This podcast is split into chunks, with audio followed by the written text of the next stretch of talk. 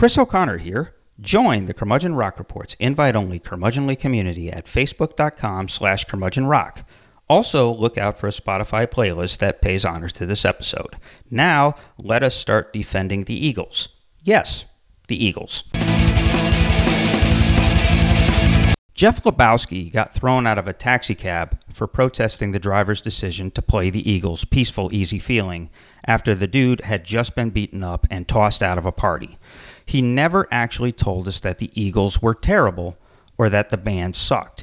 Yet, of all the scenes, lines, and references to pour from the Coen brothers' cult classic film, The Big Lebowski, that one may be the one that seeped most into our culture, even among folks who haven't even seen the movie. We'll get into exactly how Lebowski's statement of frustration has been misinterpreted later on, but needless to say, neither of your resident curmudgeons think the Eagles suck or deserve the consternation that has come their way for decades. In fact, you could say the Eagles were the Foo Fighters of previous generations, but we think that may be giving the Foo Fighters way, way too much credit. We sincerely feel the Eagles were an excellent, thoughtful band that deserves its place in the rarefied, deified air of superstar adoration. This is not a case of defending the indefensible. Rather, we are here to restore the band's standing among you, the faithful outside iconoclastic listener. Our mission is always to arm you in keeping rock and roll's flame burning brightly and stoking its intensity with every new discovery and every new passion gained. Part of that is respecting just how influential Glenn Frey and Don Henley were in making country rock a thing that stuck outside of Nashville. Another part was how they thrived on the radio after turning away from country and into harder edged electric guitar driven rock. Yet another part of it is respecting how Frey and Henley understood their limitations and invited some world class collaborators into their orbit to make a better product maybe those guys were prickly and combative as people and as rock stars. Stories of the fights they picked and the smack they talked are legendary. As musicians, however, they suspended those egos and ultimately crafted a long string of marvelous classic singles and pumped out some great albums too. So here's what we'll do in this episode. We will dispel some myths that have denigrated the bands for years, such as the notion that the band has milked a greatest hits album that masked their mediocrity. We'll discuss the band's origin story, which is among the most fascinating in rock and roll history. As part of that, we will revisit a Los Angeles scene in the early 1970s, replete with all time great songwriters, players, and singers, and how Don Henley and Glenn Frey seem to be friends and partners with a whole lot of them. We will talk about the individual members of the band, what they brought to the table, and how conflict shaped and reshaped, and perhaps helped them improve tremendously by the end of the 70s.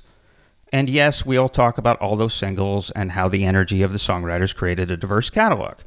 But we'll also run through the six albums the Eagles released in the 70s and share some insights that may surprise you. For instance, Hotel California is not really a concept album, and even if it was, it still wouldn't have been their best one. So Jeff Lebowski was spot on in his assessment of his particular situation but the rest of us laughing at a bad evening got his vibe all wrong. Let us now speak in defense of the Eagles.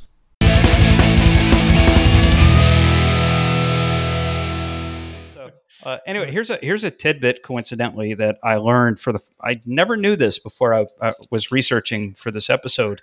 Did you know that Don Henley's "The Boys of Summer" was co-written by Mike Campbell? of Tom, Tom Petty, Petty, fame. Really? That guy? Huh, I didn't know that. Yeah, hmm. which actually fits into a lot of what we're going to talk about in this episode.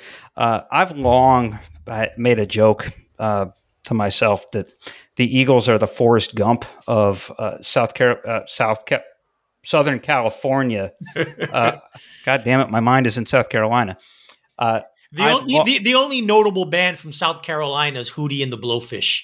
Yeah, pretty much. Uh, but anyway, as as I was trying to say, uh, I've been saying and making the joke for to myself for years that uh, the Eagles are the Forrest Gump of Southern California rock and roll because they found themselves in all the right places with all the right people, and it was just this sort of uh, this. Uh, you could say that it was fortuitous, but there's a reason that they ended up in the place that they were.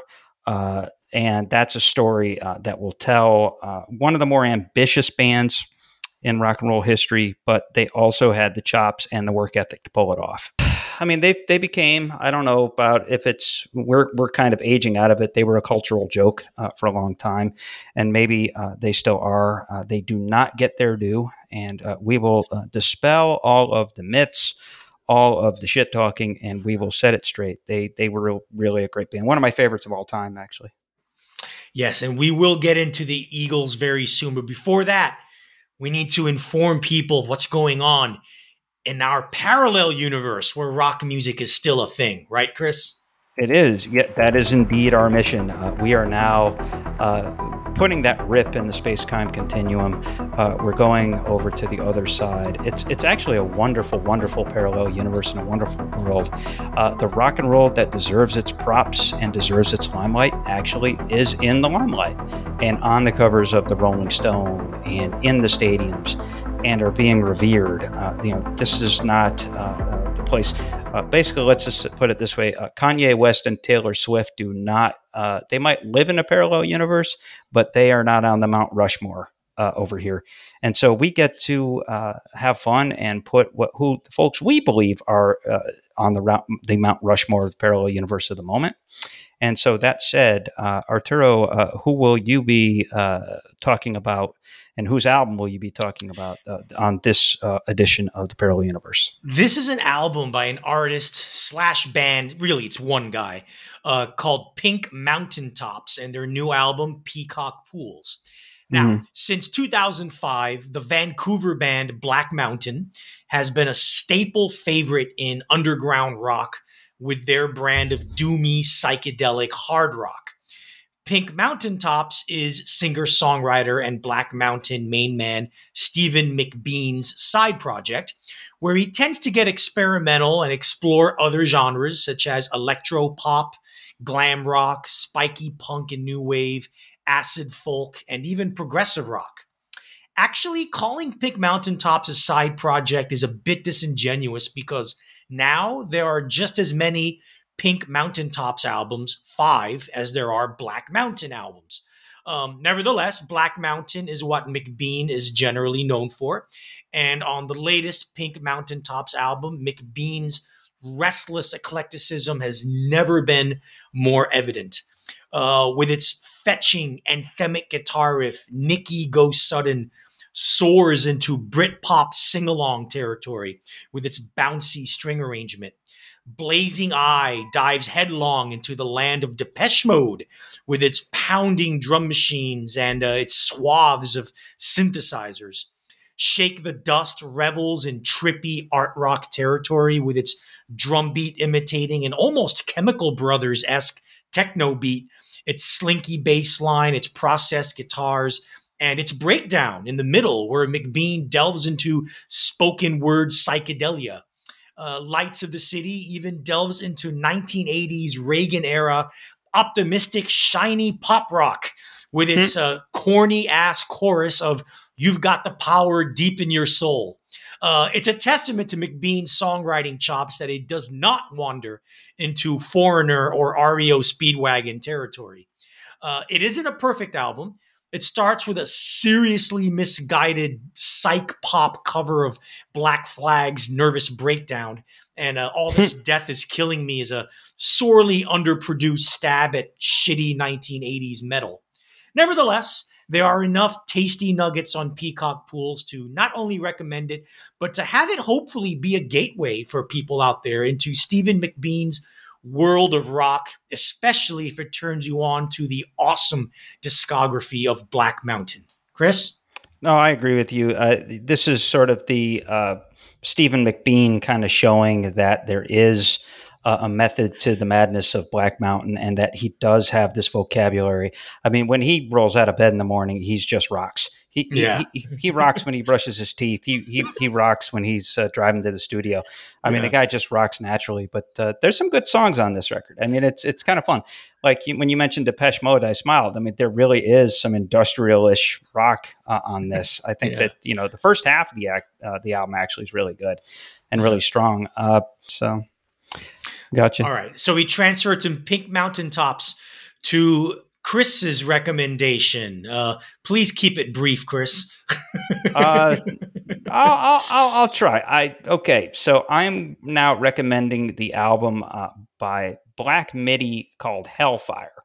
Uh, I like Black Midi, and uh, you know, on the last uh, couple of episodes, or at least last episode, I've been lamenting lately that this has been a year of pretty good records that there hasn't been a whole lot that I can be enthusiastic about. So even when I'm talking about, you know, what the uh, some of these bands, uh, some of these young bands, that it's been sort of not damning with faint praise, but just kind of, oh, this is interesting. Well, in this case, I am wholeheartedly recommending that folks listen to uh, this record. Uh, wacky. It is a wacky record. Uh, it is a, a fun listen.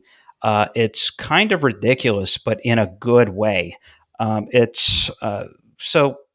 How would I uh, uh describe uh, this band? So they are uh, like a lot of bands that sort of are getting attention out of England in the last couple of years. They are an art school band. they are unapologetically pretentious. Now, we covered another band like that earlier this year uh, on uh, this podcast, and uh, we it was one of those rare occasions in the parallel universe where Arturo and I either praise the same album or take a dump on the same record, and uh, we did that earlier this uh, year with this band called Black Country New Road, uh, for whatever reason, because of you know the the British uh, press these days has terrible tastes. Well, they were all over uh, loving this record, and which we're like, wait a second, this is just a bunch of horseshit, because uh, these were kids who uh, they are on record, on a uh, you know basically unironically is uh, saying the Arcade Fire's, the funeral is like one of their northern stars as a as an influence as a band, which is just ye get, and and so so here's the difference between them and Black Midi. Okay, so that yes, they are doing these sort of you know seven minute long, sort of windy bendy, uh, you know, sort of three songs in one kind of like weirdness and uh, uh, doing that type of thing. But they have much much cooler influences in in how they're doing it, and uh, they also in what they're doing, they're clearly, even if they do have some things to say, which I'll get into in a sec, they're clearly having a whole lot of fun and not taking themselves all that seriously, unlike uh, Black Country New Road, uh, who are trying to be grand artistes and trying to make every song the best song ever. Nope, that's not these guys. So imagine this. Imagine that Oysterhead which is the super uh, band, kind of the uh, the super group that uh, was uh, comprised of Trey Anastasio of Phish, Stewart Copeland, the drummer from the Police, and Les Claypool of Primus. And so they reconvene, and then you give them a rotating cast of guests, including Mark E. Smith of The Fall, uh, the uh, lead singer of this band. Geordie Greep sounds a hell of a lot like Mark E. Smith, and that's probably not an accident. Uh, also, uh, bring back a, a, band from 20 years ago. Some of you may remember, and Arturo, I don't know if you remember these guys, The Locust, hmm. uh, which basically their whole shtick was, what if uh, insects did a uh, did a rock record? And and so it's this very sort of like like basically like like, like lightning bolt lightning bolt and even more meth. Uh, it just doesn't make it doesn't make a whole lot of sense. So Marky Smith, The Locust, Tom Jones. Th- there is a lot of kind of schmaltz uh, that creeps up in here, and then other random artists too. Uh, there's a little bit of alt country that sneaks in into the mix sometimes. Uh, James Hetfield, so you know they do get into some sort of aggro, almost speed metal uh, kind of riffage, but it's just it, it, it's it's all over the place. Uh, it's uh, all these genres mashed up, and it's these four to eight minute long just blasts of energy and weirdness and uh, surreality. I mean, genuine surrealism in some of these lyrics. And uh, they also, this album, again called Hellfire, uh, it's their third album, actually. They've been around for a little bit. Uh, and the best song on this, and the best song I've heard all year, is called Welcome to Hell. And uh, this is, uh, you know, it's a little bit strange when you're listening to this at first. You know, they're all over the place. but then all of a sudden, Primus it's almost like you know the, one of these Les Claypool kind of like weird uh, math rock uh, sort of muso uh, bass riffs that comes in, and then it proceeds to uh, go a little psychedelic, then a little speed metal, and then back to Primus. And all the while, it has this really kind of compelling lyric. I mean, the thing about it is Geordie Greep's got one of these uh, British voices, uh, not quite as cockney as some of the other folks that do the spoken word kind of thing. But this one is a genuinely uh, surrealist take on war and violence and uh, this idea of, of the uh, whether the army has any sort of glamour, and if it does, uh, not really. And so, uh, really compelling listen, fun uh, and wacky. Arturo, I am going to take a wild guess that you completely disagree with me. Yeah, this is the single worst album you've recommended in the history of this podcast. Uh, this is this is pretty much um, it's unlistenable impenetrable, needlessly complex prog rock rubbish of the highest order. Uh, Black MIDI is a testament to the fact that most of the time, I would say 80 to 85% of the time, musicians slash artists coming from music school, like these guys graduated from, usually make the worst, most boring, unlistenable shit music ever. Um, one of the the the results of the death and decline of the music industry. Okay, yeah, artists have more freedom to do whatever they want. Um, they have uh, less for uh, less control over their ability to make music and put out music. It's all democratized. Okay, that's all good. But one of the drawbacks is that back in the old days, musicians like Black MIDI would be nothing more than the session musicians for artists who could write songs. and and what we get with the decline and the death of the record industry as it is is bands like Black MIDI, really good musicians who are really way up their ass with their prog rock pretentiousness, all trying to show off how good they are with their musicianship without having any real songwriting chops to back it up. So, at its heart, our show captures the kind of windy, bendy, yet somehow organized conversation that you would have heard in a living room in Astoria, Queens back in 2000 and commits it to quote unquote tape. I now live outside of Houston, and Arturo lives in South Korea. So we are a worldwide affair, which means we truly do try to rock your world. Anyway, on the Curmudgeon Rock Report, we do not do hot takes. We do honest takes. And we strive for the kind of depth and staying power that makes us just as relevant two years from now as it does today. We like to say we host the podcast made just for you. This belongs to you. Well, then, who are you? You are the rock geek iconoclastic outsider looking for safe haven in a world where rock no longer predominates. Well, it sure as heck does on the Curmudgeon Rock Report. We not only celebrate the music, we of its majesty in full color and at full force. And we'd like to think that there's a good chance you'll learn some stuff you never knew before along the way. Think we're full of crap? Drop us a line at curmudgeonrock at gmail.com. Have your own passionate thoughts? Become a member of our invite-only curmudgeonly community on Facebook at facebook.com slash curmudgeonrock. And be sure to tell a friend or two or three about the wacky dudes imploring you to listen to lost and forgotten albums and complaining about just how bad British rock critics are these days. Really, they, they really are that bad. Now, let's return to our regularly scheduled programming. Lebowski you know, people have to remember, and you have to think about that scene uh, in the Coen Brothers movie. Again, he had just gotten thrown out of this this party, this Hollywood party, and is he's like you said, it is a shitty uh, mood. And I think a lot of people would agree that if they're having that kind of day or in that kind of shape, yes, the last song you would want to listen to is "Peaceful Easy Feeling" uh, by the Eagles. And so, in context, it's a really really funny scene but it is not an overriding indictment. It is not a verdict of uh, guilty by reason of being shitty. Uh, at all. Yeah, I mean, the, the, the Big Lebowski has certainly ruined the Eagles for millennials and Gen Z music fans. Definitely has. I, I yeah, right. And so that's one of the reasons that we're we're doing this episode. So with that said, we have five myths that we are going to counter. And Arturo will talk about these after I set them up. Okay, so myth number one the Eagles were a dweeby safe band that made dweeby safe music and walked a dweeby safe line. Arturo, counter that one. Wrong. If you look at the Eagles' discography, and what I mean is listen to them in a vacuum and mentally take them out of the context of laid back 1970s LA country rock that they get so stigmatized with.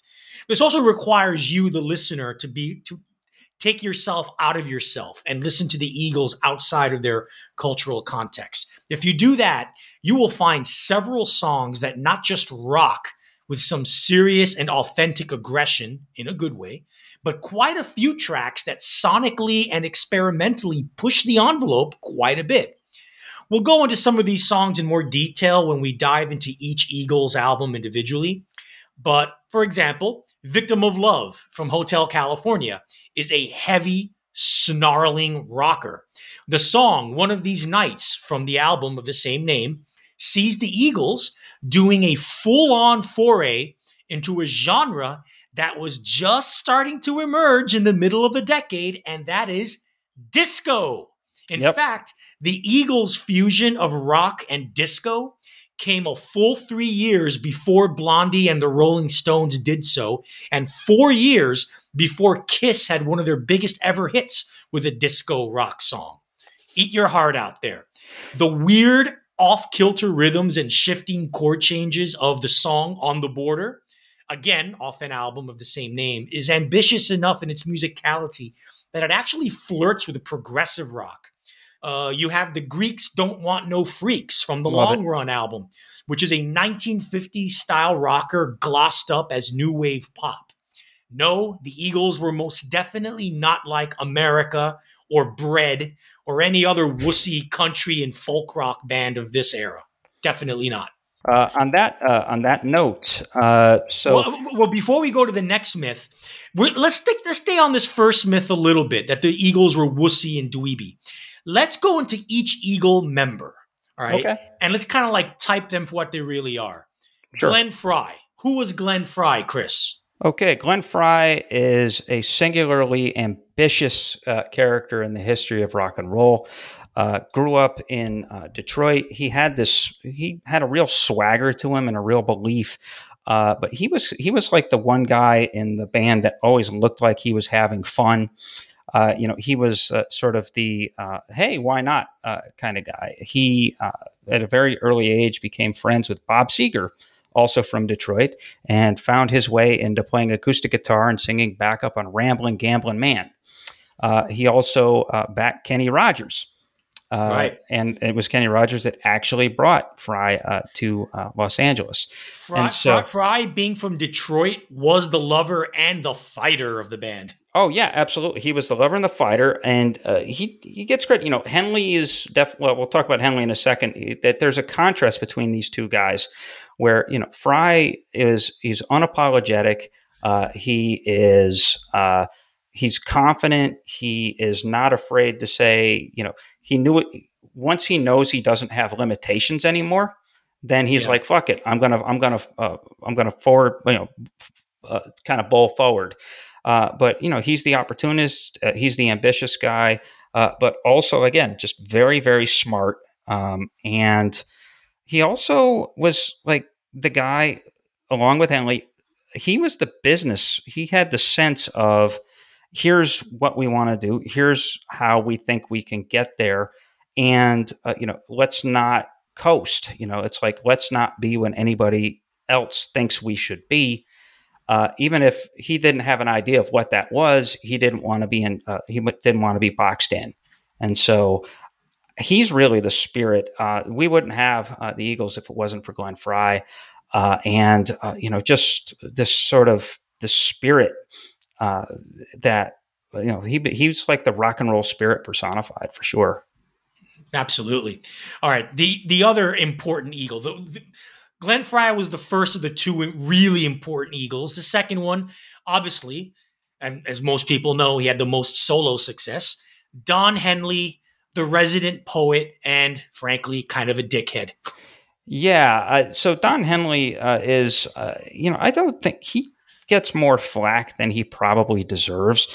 Uh, he is a really gifted uh, person, really. And he's one of these guys, and I relate to him because he's one of these guys who's just so naturally eloquent and is such a consummate overthinker that he makes you think he's full of shit 80% of the time. and so, you know, whereas whereas Frey is the one who's looks like he's having the all the fun.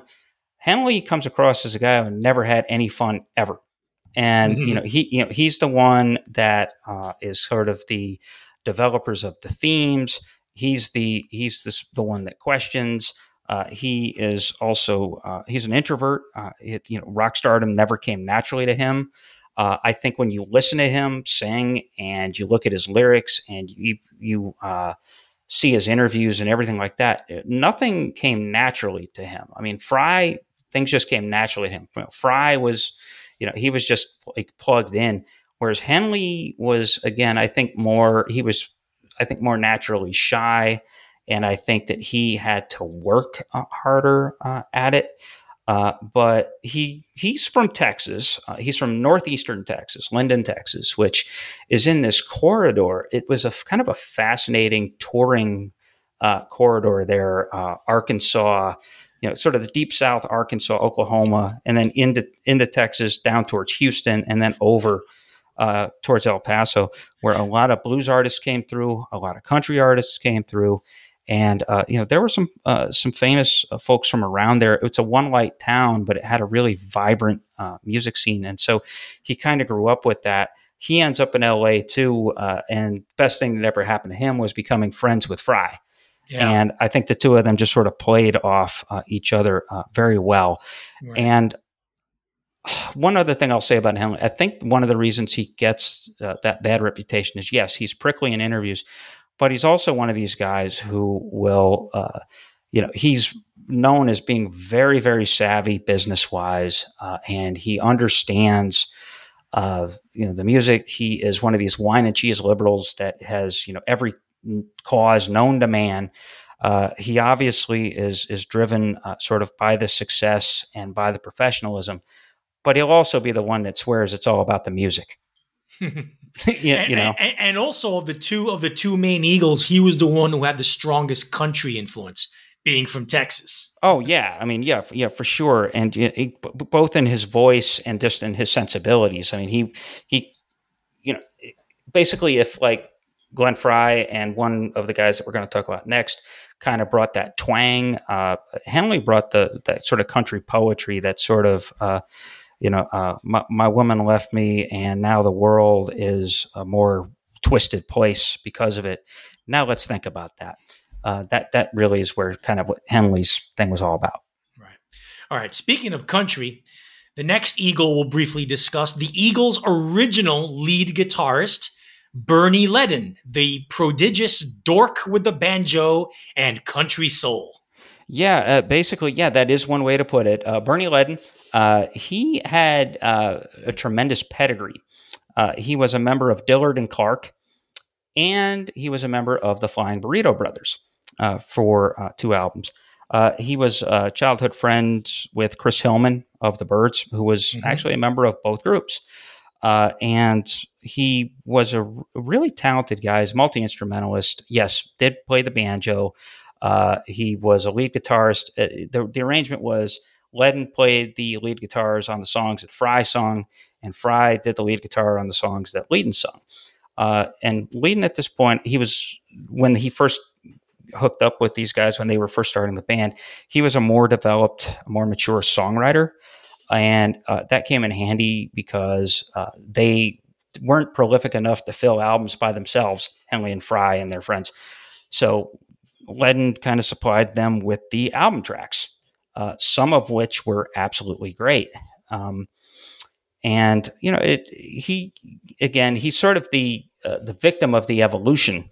Uh, so he kind of define. He's I would say he def, kind of defines the sound of those first couple of uh, and and definitely the aesthetic of those first couple of records. Right. But but then by like the the fourth record uh, in, he's like kind of he's he's made himself obsolete. by the third record, by On the Border. Really? Yeah, eh, well, eh, but even then, he's still kind of hanging on. But yeah, definitely by the fourth album, one of these nights, he's kind of uh, he's kind of the odd man out. So, uh, and he's also the guy that was never the progenitor or the uh, the the one who gestated a hit. Uh, he has a co uh, writing credit on Witchy Woman. Otherwise, uh, he's the one guy that never got basically quote unquote his own hit out of the band. Mm. You know, Right. so oh well. All right. So the next person, the person who got introduced later in the band as the second lead guitarist to make up, uh, if Bernie Leadon was a little too country, the guy they brought in made up for the rock. And that is Don Felder, the guitar dude guy whose mere musk eventually drove Leadon away. And also, Felder is the guy who sued Henley and Frey for years over financial disputes. yeah, yeah. Ba- basically, uh, in a band, uh, you know, I said earlier that you know Frey was the one that looked like he was having the most fun. Uh, everybody else was kind of a miserable prick. Uh, I mean, Frey was confrontational, but he was not a miserable prick. The rest of them kind of were, and Felder might have been the most miserable of the bunch. It's funny that we say that you know that Demir Musk uh, uh, chased Leadon out of the band. Well, uh, Felder's was it, Leadon's buddy. Basically, Leadon is the one that kind of introduced uh, Frey and uh, Henley. They needed uh, somebody to play a slide part on one of the songs from uh, On the Border, and so they bring in uh, Felder, and they're like, "Whoa, okay, that guy can play his ass off." And so, uh, hence, you know, he ends up be- becoming uh, the the guy that kind of raises their rock uh, credibility. I say raises it because he didn't. He's not the one that got him there, but at least he had the credibility. Uh, dude could shred. Uh, there definitely at that point there was something in the water in the Jacksonville, Florida area uh, and during this time. You know, Yeah. the, these these early boomers, uh, because yeah, I mean, think about it. Uh, you know, you had uh, the dudes from Lynyrd Skynyrd. You had Rick, Ricky Medlocke of the Mhm. Outlaws, who eventually, you know, obviously became a Skynyrd guy, and then uh, Felder was from there too. So you had all of these guys, and like Felder was that kind of player that he wouldn't have been out of place in Skynyrd at all Right. Right. with some of the stuff he did. Uh, but yeah, no, he he was just uh, he was a very self serious guy. Uh, he he wanted to be more talented, or he wanted to be more influential than he actually was. Uh, he had a lot of ideas, but wasn't a songwriter. Uh, he was a technician, but not really an arranger. Uh, and he had this notion that you know when you're in a band, you know it's just five guys uh, jamming out that they're not actually a business. Uh, sorry, Don, uh, you actually are. And uh, I don't think there's a whole lot of people that would say that when these guys are making a gazillion dollars, that you should be making just as much as Don Henley and Glenn Frey. Uh, no, Yeah, no one's going to support you on that there, Donnie Nope. Felder. nope. All right. Now, the next Eagle who became an Eagle is the one who eventually replaced Bernie Leadon as the second lead guitarist, Joe Walsh, formerly of the James Gang, the wild man who made the band, well, wilder. Also, the guy with unassailable rocker bona fides before joining. Yeah, absolutely. So Walsh uh, is one of the consummate. Uh, he's kind of the American version of, of Keith Moon. Yeah. Uh, you know, he's one of these like like wild and crazy guys that uh, drank a lot, did a lot of cocaine, threw a lot of couches out of 14th floor windows, uh, and you know did a, a lot of this crazy shit. So he had uh, rock bona fides. Uh, he obviously, if even if you listen to On the Border and some of the stuff there, he is was an obvious influence on uh, Henley and Frey in terms of if we were to have a rock sensibility, it would be Walsh's. So you know they're obviously uh, influenced. You know Walsh obviously uh, you know got to start uh, fronting the James Gang when he was real young. Right. Uh, and then he did a, a few uh, solo records, uh, you know, and you know, stuff like Rocky Mountain Way uh, came out of that. Also had one of the best album titles of all time: "The Smoker You Drink, the Player You Get." Yeah. Uh, My, which my, my, my favorite James Gang song is that song Funk 49 with that Oh, awesome yeah. riff. Wow, wow, wow, wow, wow, which Rage Against the Machine slyly kind of ripped off a little Yeah. bit for, uh, Yeah. for Bulls on Parade. Yeah, I've always been a bigger fan of "Walk Away" by uh, the Mm, James Gang. yeah. That's uh, in terms of riffs. So, you know, Walsh just uh, and, and he's interesting because uh, he had he was a really insecure guy, and he's said this in interviews, and we'll talk a little bit about this later. Uh, he was a really insecure guy, as guys who are like that who get that hook to booze and drugs tend to be yeah. but so he does these like really kind of clever like goofy songs on his own but the the two songs that he wrote for the Eagles were probably the most orthodox songs and you could tell he was trying to win the approval of Henley and Frey and write Right. Eagles songs Yeah. uh, so that's kind of fascinating to me because he's he's the established rock star well before these guys. He's the one that gives them the rock credibility, but he comes in and he really just wants to be those guys. So and those and those guys wanted to be him. yeah, you know, it's so hey, you know, synergy. There you go. Oh yeah, and then we go into well, very briefly, uh, and we'll end uh, the the band profile segment before we go into the second myth because really the band profiles really uh, are important. Misters Randy Meisner and Timothy B. Schmit, the first two bassists in Poco, who became the only two bassists in the Eagles. And Timothy B. Timothy B. Schmit has also the, the the recognition of being the primary writer of quite possibly the Eagles' wussiest hit. I can't tell you why. Which is still a great song, but hey, if, if they are, if you are going to call them wussy, or if you are going to call them dweeby, uh, that would be the one song that you would point to uh, before Right. all else. Uh, yeah, it's interesting. These were the two normal guys in the band too. Uh, like basically like we, we said uh, schmit followed meisner. Meisner was the founding bass he was the original bassist in poco uh, basically uh, richie Furay, uh, pissed him off uh, Hmm. something bad uh, right at the beginning. And so he didn't he, he was he quit even before the first album was released. So schmit schmit comes in does like nine records with poco well when meisner is now it's time for him to quit the eagles like literally frey said let's hire timothy b. Schmit because hey he's he's replaced Randy Meisner before. We know he can do it. yeah, Uh, and so it's just kind of funny. So, you know, it gets, you know, it gets the break of his life uh, there.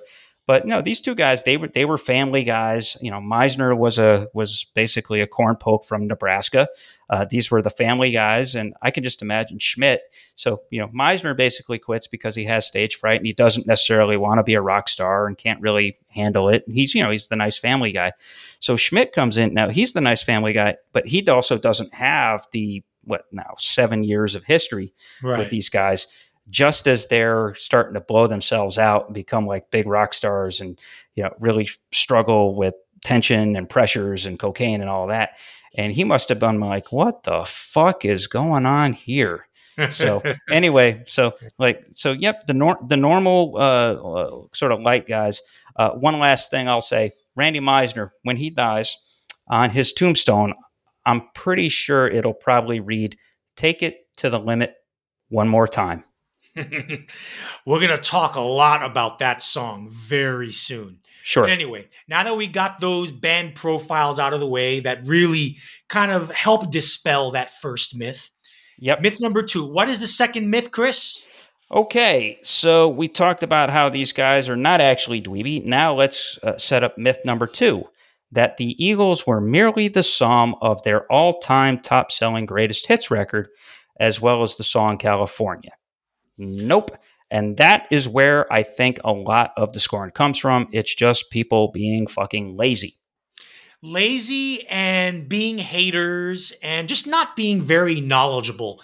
If you ever get to listen to a good classic rock radio station or even a website that serves as an online radio station, you'll hear many Eagles songs that aren't on their greatest hits album. In the previous uh, Mythbuster, I mentioned uh, Victim of Love and On the Border. How about James Dean, the rip roaring rocker off of the On the Border album? That same album also has the Eagles' emotionally splendid version of Tom Waits' Old 55. Yep. Uh, Good Day in Hell from that same album is one of Don Henley's most rocking, defiantly angry songs before his anger gave way to cynicism. Um, I already spoke about the album On the Border, which I think is one of their best albums. But the album Desperado is the whole album Desperado is a beautiful, cohesive, multi-textured, and surprisingly eclectic concept album about what, as you alluded to earlier, Chris, the price to pay of living life outside of society's norms. It's a very yep. sim- sympathetic, empathetic record in a lot of ways. Yeah, ab- absolutely. Yeah, they they really did have this sort of empathy for uh, the the bad guy. Uh, you know, everybody thinks is the bad guy, but also yeah. uh, empathy for the downtrodden, empathy for uh, the right. victimized and the uh, the alienated, and you know some other uh, songs that come to to mind. Those shoes, mm. Outlaw Man, and even some of Bernie Leadon's stuff. Uh, yeah. You know, we'll talk about this a little bit later, but uh, on uh, one of these nights, we are turned on to prog bluegrass. And so there is a lot to uh, enjoy uh, about the Eagles just outside of those nine songs. All right, Chris, what's that third myth? Okay, myth number three the Eagles were just another Los Angeles band who lived on the road, bitching about Los Angeles and life on the road. Yeah, this myth really pisses me off. Uh, Eagles songs were so much more than just about Los Angeles. The sweeping, epic final track off of Hotel California, The Last Resort, is Beautiful basically song. It's mm-hmm. basically an American history lesson in song, detailing the expansion and settlement of the western half of the United States before it turns into a commentary on gentrification and environmental degradation. Witchy Woman, contrary to popular belief, is not a misogynist song, but is actually an ode to Zelda Fitzgerald, the wild, hard partying wife of legendary American novelist F. Scott Fitzgerald. The entire concept album, Desperado, doesn't have the city of Los Angeles appear even once in a single song. Nope. I can go. I can go on and on. Oh yeah, I mean ab- absolutely. and remember, the, I mean, the last song they ever did was "The Sad Cafe," which is just yeah. a very universal, uh, you know, this idea of uh, you can either move on or you can uh, you can kind of you know dwell in the past and this this kind of uh, you know life has its uh, its first acts its second acts and third acts and sometimes people get stuck at the end of the second act uh, and so there's like you said there's really some profound and almost sort of uh, psychedelic or like even literate stuff I think that uh, Don Henley uh, yes, I mean there are some. Uh, I think Henley became the dominant personality in the band. I think that this is pretty inarguable in the last couple of records. And yes, there is a lot of um, lamentation and uh, bitterness uh, in the uh, the lyrics. I think a lot of this probably just comes from plain old life in the fast lane. You know, because, yeah, yeah, I mean, or like even new kid, new kid in town. I mean, those are sort of kind of seen as sort of L.A uh, kind of LA bashing uh, songs. Right. But no, just way more, way more depth. And it, I, to me, they're more about the American. They wrote more about the American myth and yeah. the demythologizing of the myth. See, hey, it's getting meta here. Yeah. Uh, and so yeah, it's just um, no, they they they were just really just excellent uh, in terms of they were thoughtful and they were deep and they had an expanse to what they were doing. Now, myth number four, Chris, what is that? So, myth number four is, uh, and Arturo briefly recapped this, but when people think of the early 70s in Los Angeles, uh, they think of a lot of uh, the Eagles' friends uh, who were act- all very talented. And so here comes the other myth. Uh, Linda Ronstadt, Jackson Browne, J.D. Souther, uh, Bob Seger, and other folks in LA were more responsible for launching the Eagles to their high status than the Eagles were. Yeah.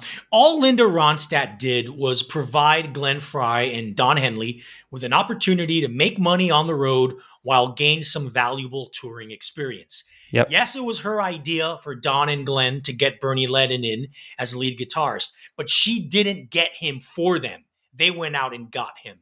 Yes, Jackson Browne introduced David Geffen to Glenn Frey, but Geffen wouldn't have signed the Eagles to Asylum Records had he not liked what he heard, especially someone like Geffen, who was a very picky, uh, a finicky listener.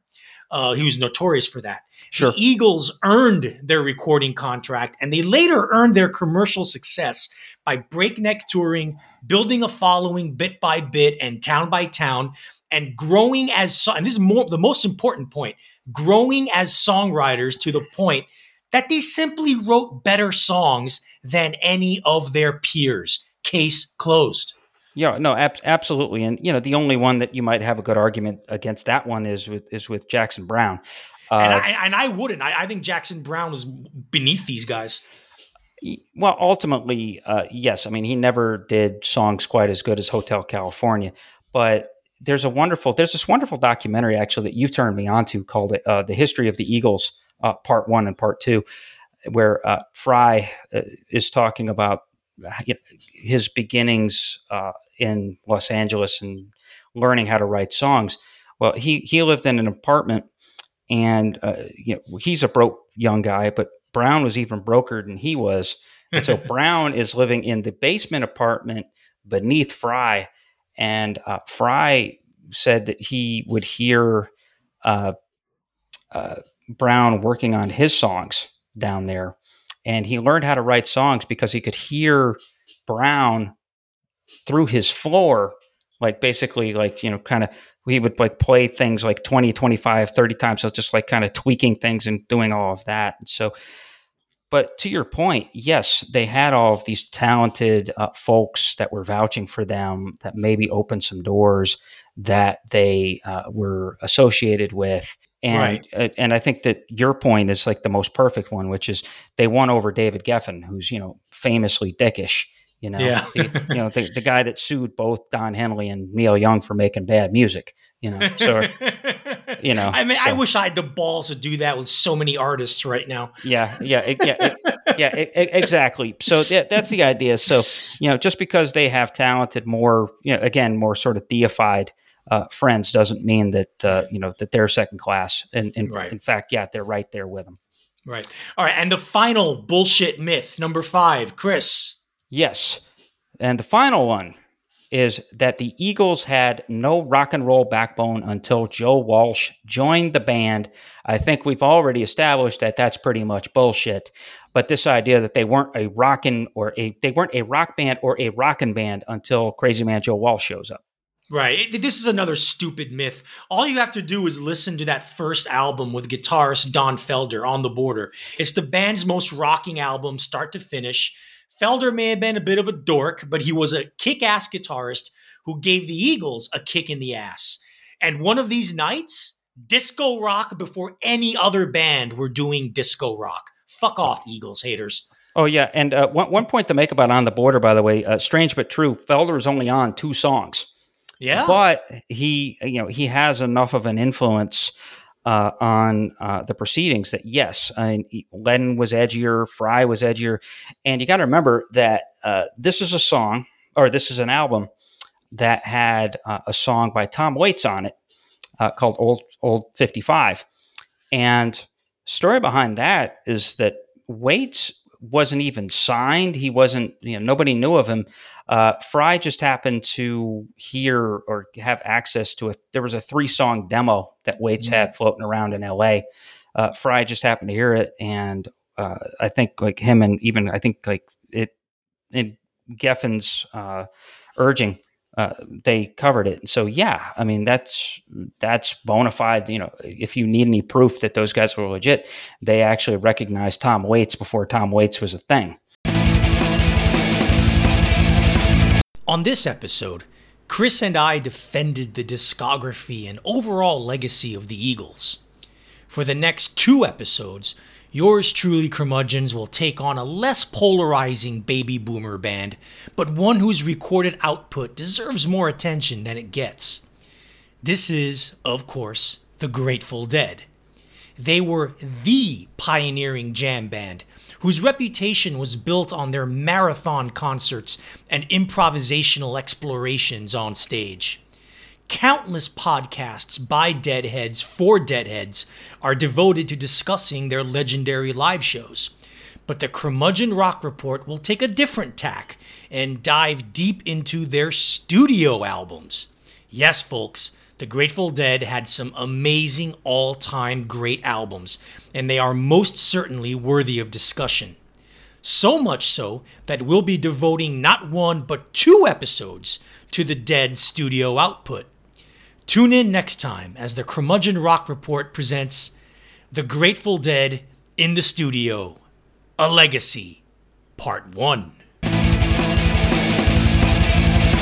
We just debunked five myths about the Eagles.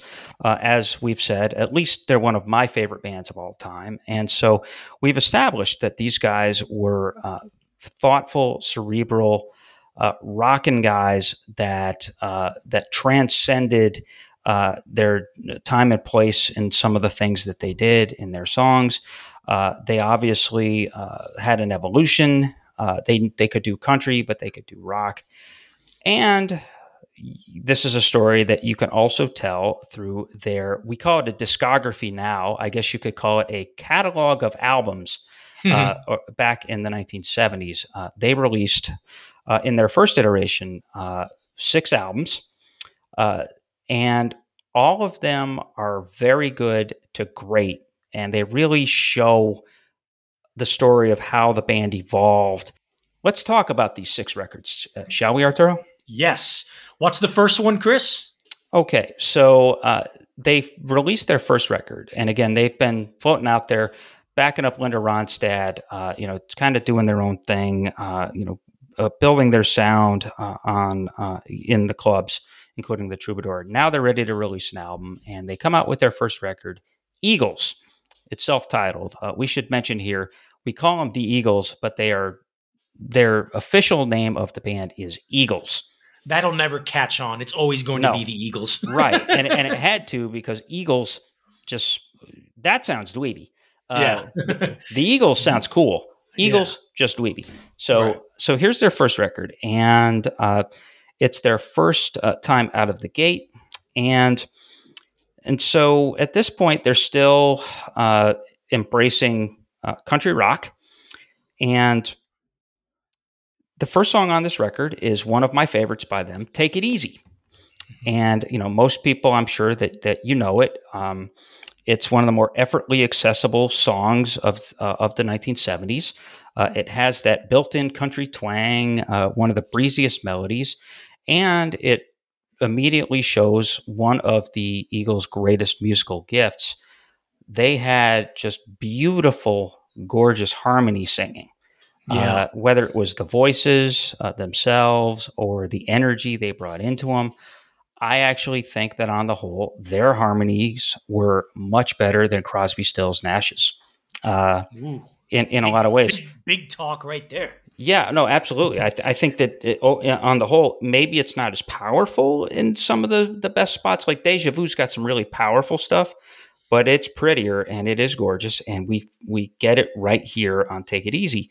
That's right. um, and so you get all this and then you also get some meth crank level banjo so, which is kind right. of a neat feat. Uh, and it has one of my favorite lyrics of all time. Uh, well i'm running down the road trying to loosen my load. I've got seven women on my mind.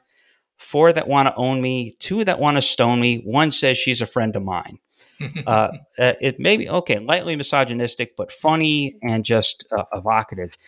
And so that that that's the start. Uh, and then from there, this one also has "Witchy Woman" on it, which is the only song that Henley uh, wrote on this uh, on this album. It's worth mentioning that Henley, it took him a little while to evolve and emerge as a songwriter, but once he did, boy, did he! But here we have, you know, it's you know, it's just sort of a classic, just sort of little uh, sort of countryish little ditty uh, with some really nice uh, with some really nice harmony yeah. Uh, vocals on it. Uh, too. Let, let, let, let, me go into some of these songs. Oh, sure. Go um, ahead. Like like you said, not surprisingly, their first album is their most countrified one. Um, yes, the three big hits, Take It Easy, Witchy Woman, Peaceful Easy Feeling, they are here. But there are other gems too. Uh, Randy Meisner pulls his weight in a big way with the haunting, bluesy Take the Devil, and the album closer, the rousing arena rock ready stomper Tryin'. Uh, many listeners will be surprised to know that the lovely shuffling country ballad Train Leaves Here This Morning was not only sung by guitarist Bernie Leadon, but it was co-written by Leadon with the legendary former guitarist and singer from the Byrds, Gene Clark. Mm-hmm. Um, yes, Jackson Browne wrote the groovy rocker Nightingale, but you'll have a hard time convincing anyone that he could have sung this song with the same soul and gusto that Don Henley did, or that Browns band could have tackled the song in the same muscular way the Eagles did. All in all, I, I agree with you. It's a terrific debut album that, along with those patented heavenly harmony vocals, showed everything that was good about the Eagles right from the start so after uh, they did Eagles and they established themselves, from there they, they had some modest hits. Uh, they got some attention, and uh, you know they uh, were were set up uh, to succeed. Next uh, came Desperado, and here is a case of Glenn Frey and Don Henley feeling confident in their their developing talents as songwriters and as artists and uh, also as sort of LA uh, wildmen, sort of young guys uh, in Los Angeles in rock and roll. And uh, the story of Desperado is very simple. Uh, Glenn Frey is looking at, uh, he's got a fascination at that time with the Old West, and he's looking back and he says, you know what? These days, rock and rollers might as well be like the Jesse James of this era. We, we might as well be the outlaws of the old, like akin to the outlaws of the Old West. And so they ran with that and said, you know, why don't we do a record where we have this notion of ourselves as Old West outlaws? And so uh, Desperado is born uh, from there. This actually is a concept record where it's, you know, sort of uh, bad guys versus lawmen and uh, also, uh, you know, tales of empathy and, and caution uh, on here. obviously, the most famous song uh, and Arthur, you'll describe this. Uh, this is the title song, which Linda Ronstadt made uh, famous before these guys did. Uh, and just really talking about uh, it's hard out here for an outlaw, I guess is what you could really uh, call that one. And so it's, I think, their most orthodox and just it's it's their most reverent countryish record. it's a beautiful concept record, very well executed uh, just just mar- marvelous to listen to. It's an actual concept record. You know, people like to think of uh, their their most famous record, Hotel California's concept record. Nope, that was not really conceptual. This one was. Arturo, tell us yeah. more about it. Yeah, um, their first album came out in 1972 had a bunch of hits actually. Take it easy when actually top 10 uh, the second album just one year later in 1973 they went super ambitious with this concept album. And what a powerful moving concept album it is. The country rock is still present but you can detect a much stronger whiff of traditional folk music throughout the record. As best heard in the Doolin' Dalton bluegrass instrumental segue and the beautiful waltz time Don Henley ballad Saturday Night. Mm-hmm. Uh, what is an Eagles album without bassist Randy Meisner's yearning high pitched vocals? You get that with the, the shifty rhythms of the mid tempo, certain kind of fool. David Blue was a folk singer songwriter who was a contemporary uh, with Bob Dylan and Phil Ochs in New York's folk scene in the early 1960s. But in Glenn Frey's hands, blues song Outlaw Man becomes a raging riff monster of a rocker. And of course, as you mentioned, Chris, there is the ballad of all ballads, the title track Desperado, a song that showed a true blossoming of the Frey Henley songwriting partnership. It wasn't a big hit at the time, but it soon became a staple of the band's discography, thanks to, as you said, Linda Ronstadt's lovely version of it anyone who isn't moved by listening to this track for the first time, either as a heart of stone or just overall shitty taste in music, this is the Eagles' second best album, in my opinion. Yeah, and uh, FYI, I believe Desperado was the first song that Henley and Frey wrote just as Henley and Frey.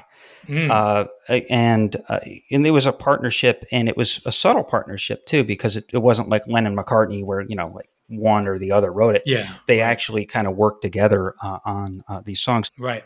And now we move on to 1974, their third album, On the Border, which we've spoken quite a bit of already. Yes. But uh, we'll continue.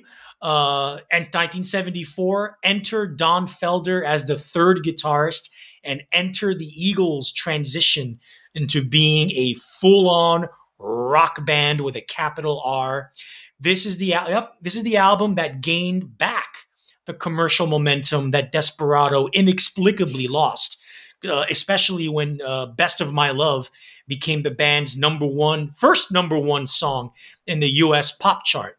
As far as dreamy, sentimental, slightly corny love songs go, "Best of My Love" is unparalleled in its sheer, shimmering beauty. Country rock ballads don't get more blissful than Best of My Love. Eat Your Heart Out, Gram Parsons. I've already spoken about Old 55, the title track, Good Day in Hell, and James Dean. How about the rampaging classic rock radio staple Already Gone? Yep. More than Take It Easy and more than Lyin' Eyes, this is arguably the definitive Glenn Frey song. It encapsulates his, for better or worse, macho rebel spirit than anything else in the band's discography. Oh for yeah. anyone for anyone who questions whether the Eagles rocked, this album is exhibit A to the contrary. Yeah, absolutely. Now, this album is it's it's a transitional record, and there's a lot of interesting stories about uh, about this record. So, like you said, it's uh, Don Felder's uh, first uh, uh, presence or appearance uh, with this band. he became an official member, even though he only played on two songs. We've said that it was Mm. just a kind of a happy accident that they were looking for a slide player to come Yeah. onto the record, um, and it's like, hey, wow! And so now we've got this song already gone, and he comes in and he just does his kick-ass thing there. And like you said, it's like one of their most rocking songs. It's uh, by definitely had it was their most energetic, uh, most furious uh, song up to that uh, uh, up to that point. But it was a ready-made hit uh, as well. Now, the other thing to note about this record is that they made a transition in producers. Uh, the first two records uh, we should mention were uh, uh, produced by Glyn Johns. Now, that name might sound familiar to a lot of folks. That uh, Glyn Johns was involved and had a seat uh, in some pretty cool things. Uh, he uh, either engineer worked as an engineer or as a producer with the Who on Who's Next, uh, with the Rolling Stones on several of their records. Uh, I think he worked with the Beatles on a couple of records. Uh, he Led Zeppelin. Zeppelin. He worked with Floyd. I believe he, uh, uh, maybe I'm wrong about this, but I believe he co- uh, co-produced uh, The Dark Side of the Moon. And so he's he's this you know he's this stodgy British you know he's he's an engineer's engineer and he knows his rock. But there are a couple of things that, uh, and this goes to Frey's uh, combative spirit. Uh, so John's had a rule uh, that n- you were not allowed to do drugs in his studio and uh, you know these guys are sort of rollicking, you know, country rock uh, young dudes from L.A. Uh, that wasn't going to sit well with most of them, uh, and so yeah, they would they would break these rules. But then you know, Johns is like, okay, you know, these guys, oh, they wrote some really good songs here. You know, was a big fan of the country rock stuff. But so you get the personal tension between at least him and Frey then we get into this record where you know Frey is now saying, you know, I want to be more of a rock band. I want a third guitarist in the band. He's got Felder and he's got this toughest. He's got this tough sound. Well, now you know you've got uh, Glyn Johns, who's you know again this sort of stodgy guy who's been there, done that, worked with all these great bands, and Johns is like, well, you know what, you know this kind of sucks. You guys were good at the country rock thing, but you guys are this. You, you want to do rock and roll. You're not rock and roll the Who, the Who is rock and roll. And to which I'm sure uh, Henley and Frey were like, well, yeah, motherfucker, we, we know we're not the Who. We're, we know we're not as good as the Who. So like, just produce our record. You know what? You know, so so basically there was this whole thing, and be, you know, Johns insisted that they record in London, and so put all of that together, and they end up back in L.A. with Joe Walsh's producer, uh, uh, Bill Schmidt. I, I, believe it's called, it's pronounced Simzik Yep. Uh, there's a lot of there's a lot of Z's and a lot of Y's in that. S Z Y M C Z Y K. Simchick. and uh, so he comes in, and so now you've got a new producer who has uh, you know less reliance on echo and sort of engineering mastery.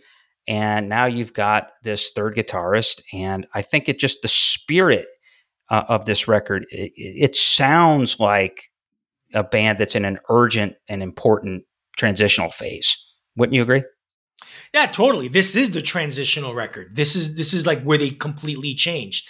Country yep. rock was still there. The country stuff would linger on for another album or so, but this yeah. is where the Eagles came out as a full-on rock and roll band. Right, which is ironic by the way because it's weird. Like you talked about the best of my love, which is an incredible song, but it really doesn't fit the rest of this record. It's yeah. It, it's the last song on the record, but it's like it's not like anything else on the record. It it's it's deeper and it's more resonant and it's got this sort of more ballady kind of wistful thing going on. Where before this, it had been kind of a an edgy, uh, defiant record and just sort of really. It's a statement record that ends with generally, I guess you could call it a non-statement. It's just a, a lovely a lovely ballad.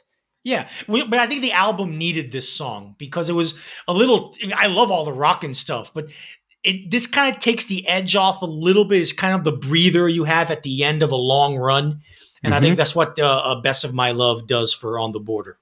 Gotcha. Yeah. So. Okay, so right. that that was the record in transition, and so now we go into 1975, and now you're at a point where they're an established band uh, they've done three records, uh, two of which were successful.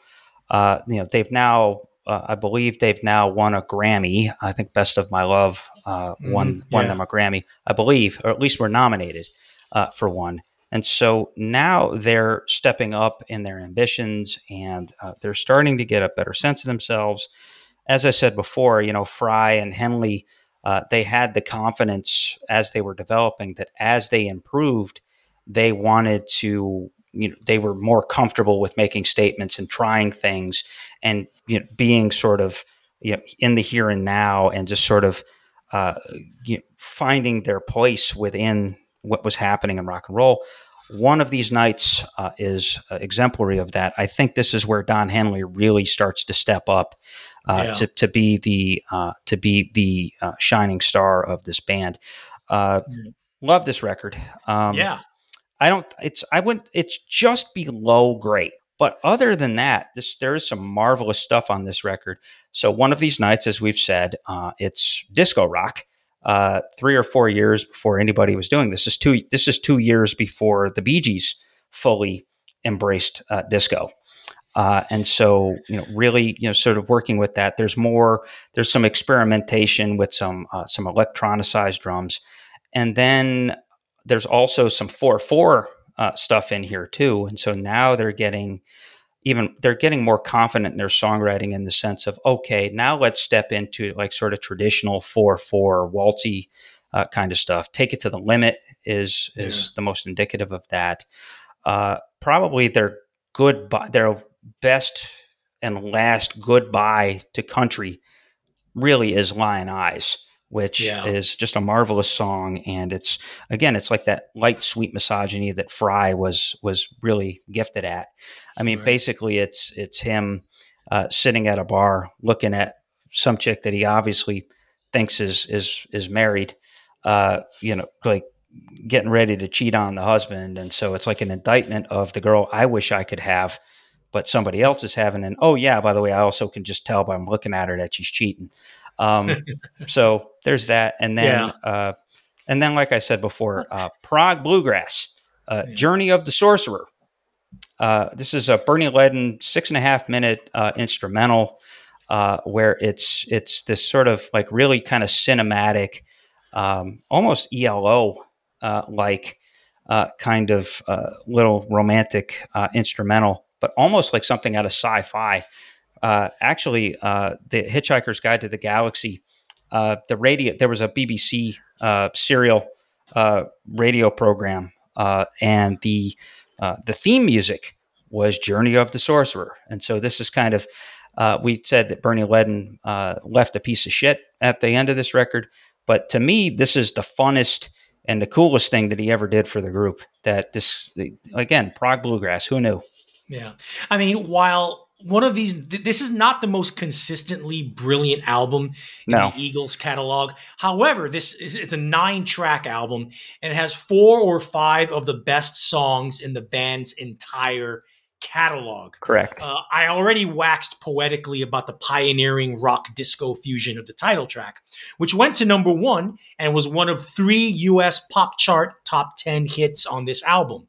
One of the other ones, Take It to the Limit, is Randy Meisner's single greatest moment as a vocalist and co writer.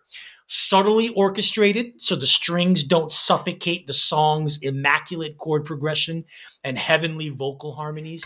Take It to the Limit is a triumphant, lush ballad of the highest order.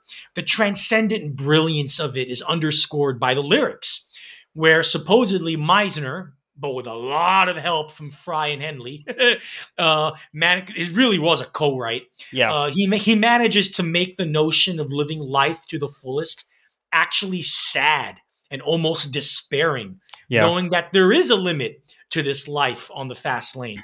That sense of despair is clearly evident in Meisner's heroic vocal performance. I can go on about this song because it's not only my favorite Eagles song of all time, but also one of my personal go to karaoke songs, or in Korea, as we say, noraebang. yeah. uh, other great tracks, like you mentioned, Lyin' Eyes. That is the band's last great classic country rock song. Uh, Meisner pipe pops up again and teams up with Don Felder to co-write a twangy, swampy groove monster in Too Many Hands. And Glenn Frey proves that he did indeed have a sensitive side with his end of romance uh, after the thrill is gone. A Which is a- track that Which is a great song. Yeah. yeah. So Yeah, for sure. yeah so this this is uh not not a great album for as a whole but an album that has a handful of truly timelessly great songs and it is the end of both Bernie Leadon and Randy Meisner's time in the band No, not not quite. Randy Meisner did stick around for one more record. Was Uh, he N- yes. Meisner he was oh yeah he Yeah. was in Hotel California Yes, I'm wrong yes, I'm wrong Yes, yeah yeah. He, Yeah. he he actually he actually did make it uh, uh, a couple more years after this. It's it's funny you talk about "Take It to the Limit." I love the song too. I think it's really tender and it's it's the saddest song about taking to the limit you can imagine. So we go from taking it to the limit to continually to live life on the fast lane. Finally, alas, we get to the Hotel California album from 1976. Exit Bernie Leadon, enter Joe Walsh as a new guitarist, and the stage is set for Walsh to have that classic dueling guitar solo with Don Felder at the end of the all time classic mm-hmm. song, Hotel California. The album of the same name is not only undoubtedly one of the greatest albums ever made. Seriously, anyone who disagrees is just a stupid hater. But Mhm. it's also one of the defining albums of the era and a pop cultural milestone. It's also brimming with top notch songs. Glenn Frey's New Kid in Town is unabashedly poppy soft rock, but when it's done this skillfully and it's this insanely catchy, who cares? uh, a particularly uh, interesting fingering exercise that Joe Walsh used to warm up with serves as the gangly riff to the cruising groover Life in the Fast Lane. We already discussed The Last Resort and Victim of Love, and enough has been said and written about the album's title track that it's up there with Led Zeppelin's Stairway to Heaven and Lynyrd Skynyrd's Freebird as one of classic rock's most ubiquitous songs. The only thing I'm going to add is that uh, no, it is not about the end of the world. No, it is not about many of the things that many people throughout the years have built myth about or what this song is really about. No, it's just Don Henley's commentary on how living uh, the the quote unquote American dreams for a lot of people in, the, in this in the country is a disguise for the American nightmare that is its true underbelly, as Henley uh, embellishes on in the documentary History of the Eagles. Oh yeah, ab- absolutely. So uh, this was the first album I ever owned on CD. Hmm. So you know, my mother in uh, Christmas of 1991, uh, she uh, bought me this boombox that had a CD player. I'd never had a CD uh, player before, and the first two C- well, the first CD she bought me was Hotel California by the Eagles. So this is a special record for me. Um, you know, as you said, it was Joe Walsh's first uh, foray into the band, and it immediately makes uh, uh, uh dividends uh, here. So let's. We, I guess we should talk about well, two songs that I want to talk about. Uh, first off, Hotel California. Don Felder. so this comes out of you know he would you know he was one of these he was almost like kind of the neglected child who really wanted to please the parent yeah. and so you know he would make these demo reels going in where he would come up with these sort of 16 17 18 concepts they were more concepts than songs and mm-hmm. so he came up with the bones to uh, hotel california the um, the that riff the um, the the sort of the uh, the 12 string the, the double uh, uh, whatever they call that you know the, the two guitar sort of uh, uh, 12 string um, riff uh, with the tempo and the basic structure uh, of the song. I've always said that all of us, every one of us, including you and me, Arturo, we have uh, either a uh, an inspired like riff or just motif or an inspired like just sort of hook or a three minute pop song. All mm-hmm. of us have right. one of those moments of genius in us, and this was Felder's. Uh, and so he comes up with this. Uh, I've seen Henley in other interviews refer to it as Mexican reggae, uh, you know, vibe uh, to it. And so it has this kind of uh, dream logic feel to it. It's got this kind of woozy uh, dream kind of feel. It make it's almost it gives you a feeling of inertia. And I think Henley and Fry built on that with that imagery. And we say American Dream versus American Nightmare. I think that the it, lyrically it it is kind of conveyed in in dream logic in that kind of dream logic uh, yeah. uh, framework of this idea of this kind of uh, weird idea of the, the, normal guy it's it almost makes me think of like class warfare too it's like yeah. you know you know these guys that were just kind of you know the poor guys that five years earlier were struggling to make 250 bucks a week and now they're like partying in beverly hills Hmm. And so, like, what happens when like the hillbilly walks into like the posh party with like all the drugs and all the orgies and all that kind of stuff? And so, uh, really compelling uh, there. The other thing to talk about on that song is that Joe Walsh actually wrote the double arpeggio part. Uh, mm-hmm. That the the double solo, which to me is better than anything Dickey Betts ever did, um, and that's a bold statement you know and again this i think you know walsh you know obviously had done a lot of great things before uh, this that was his finest moment i mean that is just a genius piece of um, of just arrangement and uh, and playing and just the sort of uh, the the the intensity of that, the depth of feeling of that is just incredible. Uh, the other song that I've loved, uh, always loved on this record, is pretty much the only one we haven't talked about, which is "Wasted Time." Oh yeah, that's a great one. Yeah. Just beautiful, beautiful song, and it kind of goes into the same. And well, I'll talk about this, and then I'll make a larger point. It's it's it's related a little bit to Hotel California in the sense of uh, when, how what happens when the dream becomes the nightmare, and how do you go on? And so this is just one of these. Uh, it's a pre-breakup breakup song, mm. and this sort of this idea of uh, Henley and this woman that he's been in a relationship with being on different pages. And so what happens? And so it's just this gorgeous melody, uh, wonderful lyric. Um, I think it's one of Henley's finest moments, you know, in the non commentary on America category, just sort of just pure feeling and pure love song and pure sentiment, romantic sentiment. I think it's one of his finest moments tremendous, uh, tremendous lyric. Um, before we move on, so we said earlier that Desperado is a concept album about uh, about stepping into the uh, to the shoes and to the feelings of the Outlaws. This has been misconstrued as a concept record over the years because of a lot of the themes of being, you know L.A. being a drag and you know uh, you know facing all of these sort you know the trappings of of stardom or the uh, oh shit's about to get real because we just turned thirty uh, kind of stuff, and so it yeah. gets this, but it's not re- it's not a concept record, but it does have a theme. There's a difference. A record with a prevailing theme versus a concept record.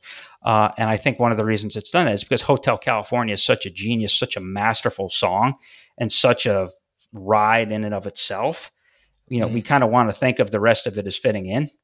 Yeah. But that's not really the case. And so right. I talk a lot about, I'm, I'm talking a lot about this record because, again, I would say if I did an honest top 10 favorite albums of all time, this is this is one of them. And so it's yeah. always had a lot of meaning to me. And it's ultimately the reason why i don't bag on don henley as much as a lot of other folks do because i think that there's just some some genius and just genius lyrics in this thing yeah, my but my but my two older, much older brothers had this album on vinyl. It's one of the vinyl records that I grew up listening to over and over and over again in my brother's bedroom. it's, and, it's, it's, it's yes. DNA. At, it's, it's like DNA at this point for me. Yes, and and thank goodness because you wouldn't be the curmudgeon we all know and love if it hadn't been for uh, your brothers Monty and Leo. So yeah. God, God bless them. Speaking of curmudgeonly, things get curmudgeonly for the Eagles uh, a few years later in 1979 when they released their follow up to Hotel California, The Long Run. They took a little bit of a break after Hotel California. They needed to. That was a multi gazillion selling record uh, that had numerous hits, and members of the bands themselves were uh, starting to uh, suffer from the, the drug consequences of being the biggest band in America. And here, Chris, is where you and I diverge a bit when it comes to the Eagles. I know you love this record. I think it's actually the weakest of the band's hot streak in the 1970s. The things that people criticize the Eagles for start to show up a little bit here. Wussy, lightweight pop rock? Yep, I can't tell you why, probably wins the prize for most obnoxiously wussy Eagles song ever. Hmm. King's King of Hollywood finds Glenn Frey at his most annoyingly decadent, while the lyrics are ostensibly a swipe at creepy, sleazy Hollywood executives who exploit women. The music couldn't be any more milky toast in its production and delivery. Yet, these are the Eagles, and at this point, Henley and Frey just could not not write great songs. Uh, the title track, The Long Run, is a delectable mid-tempo guitar groover and was another number one hit for the band. Heartache Tonight, co-written with Bob Seger, takes honky tonk barroom rock and melds it with some heady new wave-ish production.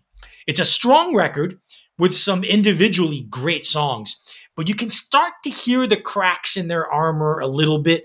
And it isn't surprising that they broke up a year after this album came out.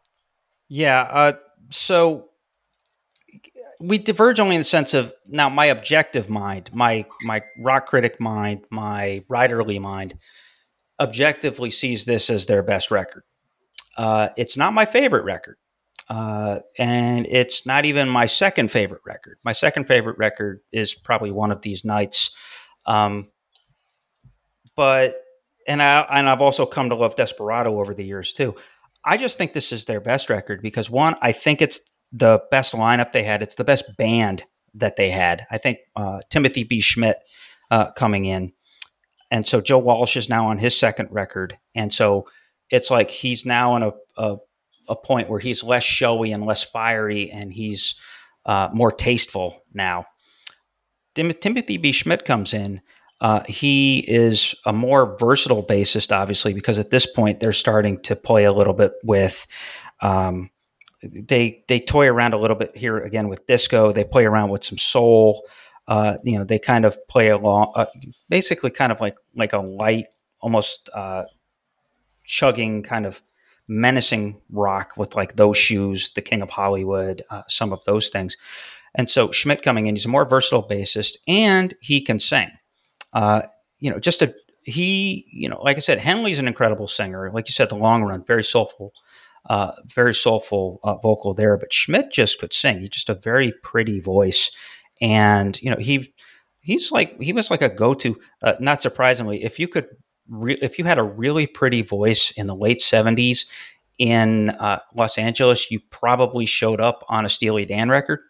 Uh, you know, Schmit actually does do some backing vocals, I believe, on like both the Royal Scam and and Aja. He also is uh, does he is a backup vocalist on Africa by Toto, and so he's just like one of these like go to guys. If you need something pretty and if you need something uh, professional and proficient, he's your guy. So I think just having him in the band, uh, you know, having Walsh again, really trying hard to be a member of this band and not just be Joe Walsh uh, really makes for some good stuff. I think that uh, I think their funniest song is on this record, which is "The Greeks Don't Want No Freaks," uh, which is funny because a couple of guys in the fraternity I was in at Syracuse University loved this song, and I don't think they ever realized it was really a uh, a song about us, and, and, really just basically bagging on just how like awful we were yeah. collectively uh, yeah. in the in the Greek system. Uh, so, and then the Disco Strangler, which is just sort of a funny uh, idea of, of uh, we hate disco so much, we're going to get a song about a serial killer out of it. Uh, with you know Felder experimenting again with this sort of, you could tell he was probably digging Chic at the time and digging yeah. Nile Rodgers, and so this is a white boy from Jacksonville, Florida, trying to do his best impression of Nile Rodgers and so that's funny in and of itself. And so their funniest songs, uh, some really poignant songs. Uh, the only thing that you could call exuberant on this record is "Heartache Tonight." Yeah, and it's one of those. It, it's ten songs. Like you said, at this point, they're burned out. They're not liking each other. They're doing too much drugs. They've lost. They've lost some confidence, actually. Uh, yeah. You know, Frey talks about it in that documentary about how in 1978, you know, Henley and Frey would get together a lot of the days in the year and a half that they made this record and not do anything because they just didn't, they couldn't get on the same page or they just didn't quite know what to do.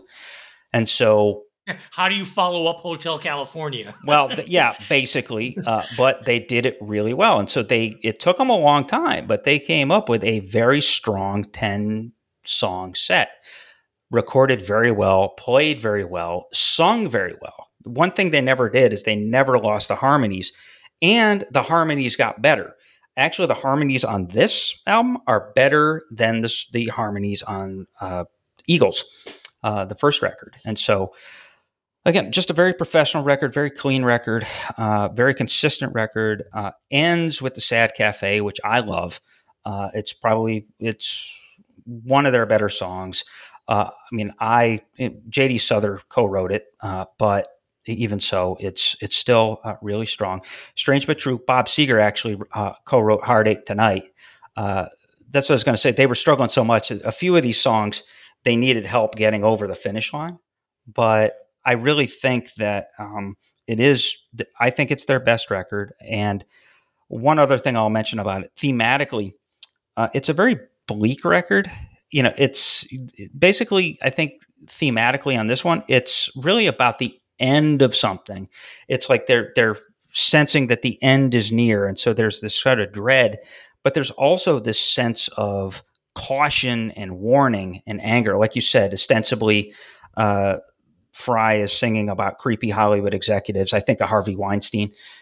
you know, maybe yeah, and, and that but there's also some songs in there like those shoes is basically hey girls be careful uh, out there because there's a lot of the, there's a lot of creeps out here and you know just uh, yeah. you know it's it's it's really hard to be a young girl out here in Hollywood uh, and there's several songs that that get into that so hmm. uh, I think they they end they end on a strong uh, note here but pretty clearly that was going to be it go ahead right. It's interesting, Chris, that you say all these nice things about the long run. You know who disagrees with you? Who who who, who would ever disagree with me on this one? Robert Christgau in his review of the long run uh, okay. uh, when he was working for the Village Voice. Quote, not as country rocky as you might expect. The Eagles, after all, are pros who adapt to the times and they make the music tough. I actually enjoy maybe half of these songs until I come into contact with the conceited, sentimental woman haters who are doing the singing. I mean, these guys think punks are cynical and anti life. the, these are guys who put down the king of Hollywood because his dick isn't as big as J.D. Souther's. C plus. okay, okay. Well, maybe maybe he's got a point, but but like I said, so yeah, they they were professional woman haters. Um, but I don't know. I mean, they just again, I just think that if you look at their catalog, and we just went through it, and the evolution for they well, in, hold, hold, on. As far as far as their misogyny goes, it's not nearly as bad as many artists who are their contemporaries. Well, yeah, actually, they, they, they, they, Frank, yeah, yeah, they're they're not Frank Zappa. They're not Kiss. Yeah. They're not even the Stones. Okay, no, no. I mean the, the Eagles' misogyny actually ranks pretty low compared to a lot of their peers who are admired much more by Gen X, by uh, um, by Gen Zers and millennials. yeah, and well, but the thing is, is is um, they, the, yeah, I I agree. I think you know these guys were just spurned and were just sort of like uh, just taking you know sort of taking out their frustrations on women, you know, as people, whereas like those other guys were like women as like you know vaginas. Uh, yeah. yeah. So yes, I, I, I, do I do agree with that. And so so yeah, we've gone through that this, this incredible evolution through these uh, these uh, six records. Uh, a lot of growth. Uh, Don Henley is uh, is a singer and a non-entity as a songwriter. By the end, it's basically his band. Yeah. You know, Glenn Frey throughout never loses his spirit. They transition from from the banjos and the mandolins to just two kick-ass you know professional like awesome king of the hill guitarists. Uh, just really good stuff. And so just briefly uh, let's just end this with a little bit of an epilogue about what happened sure. after this. Yeah. So they this album the long run comes out this one we just talked about comes out in september of 1979 band is done by the the middle of 1980 uh, really funny story from that documentary about how Frey and uh, uh, Felder threatened to kick each other's asses through an entire set. Uh, yeah. a, it was a it was a benefit. It was a fundraiser for a guy running for Senate named Alan Cranston. That you know that Felder had said something in the middle of the night that in the middle of the thing that pissed Frey off, and so these guys are threatening to kick each other's asses. So that was the end. Um, but then a thing happened in like 1980 or 1981 called classic rock, classic rock radio, and so you have classic rock radio, you have MTV that hit in the early 80s that now give these guys uh, more airtime than they ever had before. And so you have a format basically uh, committed to or built around the idea of glorifying the Eagles yeah. and glorifying Boston and glorifying yeah. Fleetwood Mac, you know, and so right. So now, you know, they, they fade away. They think that, you know, we've done our thing. Now we're, we're broken up and we'll be forgotten. No, uh, you'll be more loved than ever before. That's when the greatest hits record takes off. Then MTV comes out and now, you know, Henley and Frey are figuring out what to do next. Well, now they get a chance to do MTV. Frey does what Frey does best. He has a lot of fun, steps in and does that song, The Heat Is On uh, which, and, and, the Smuggler's Blues. Yeah, Smuggler's Blues, which is a great, great song, which he co-wrote with uh, Jack Tempchin, who's actually the guy who wrote Already Gone. But uh, Heat Is On is funny because that's a Harold Faltermeyer song for uh, Beverly Hills Cop. And, yeah. you know, Frey, they called up Frey and said, hey, do you want to come sing this song? And he came in. Yeah, I said, yeah, sure. They paid him $15,000. And lo and behold, the thing became a huge ass hit. And yeah, it, that 15,000 basically became ended up becoming like seven figures, you know. You also had another hit another hit with a uh, uh, you, you belong. belong. to the city. Yeah. Uh, basically the, the best thing to ever happen to Glenn Frey's uh, solo career was Miami Vice. Yeah. Um, yeah, basically. And then and then Henley on the other hand, uh, he ended up having a lot of success. Again, it was that work ethic of his. Uh, he still had a lot to say. He was still developing his voice and so by the mid 80s, it makes me wonder if this is where the Eagles were going to go. He gets Poppy and he hmm. comes up again with the Boys of Summer, which is, you know, a, a really amazing uh, rock and roll or like a classic rock radio uh, single. Uh, and then he also, you know, has songs like "All You Want to Do," all, all, she wants to do is dance. Uh, There's not enough love in the world. Uh, Dirty Laundry, you know, and just sort of a lot of it is sort of self serious, and that's the other thing. You know, Mojo Nixon writes, Don Henley must die. Why? Because Henley was so self serious, but he was brilliant. And, you know, Frey could step on MTV and be a, a, star right away. Henley had to actually like work at it. Like he had no idea. Remember, he was the, the drummer with his mouth, like the microphone was pra- practically in his mouth. And he mm-hmm. had the beard and he was kind of the ugly guy in the back. Now it's okay. Oh, okay. How am I supposed to be the handsome guy up front? Had no idea. And so it took, it took a lot of work. But anyway, so classic rock radio, you get MTV, and then a decade later, lo and behold, you've got baby boomers who grew up, you know, at, they were contemporaries, you know, knew and loved all those songs, who now, one, had a lot of money, and two, had children who had inherited their parents' love for the Eagles. So in the early 90s, lo and behold, uh, there was a um, there's a uh, tribute record, a, a, a, uh, covers record that comes out that is a fundraiser for uh, Henley's charity Walden Woods, which is you know basically uh, save Henry David Thoreau's woods and raising money mm-hmm. for that. And it's a bunch of country artists doing Eagles uh, songs. It sells so well that they basically all said, "Holy shit!" You know, there's there's an audience here. There's a market here and and they basically became the first band that started the uh, what now is basically a cottage injury uh, a cottage uh, industry for like greatest hits ne- never ending greatest hits tours uh, mm. and so the Eagles uh, did that and so that was basically the rest of uh, their lives was basically making money off of celebrating themselves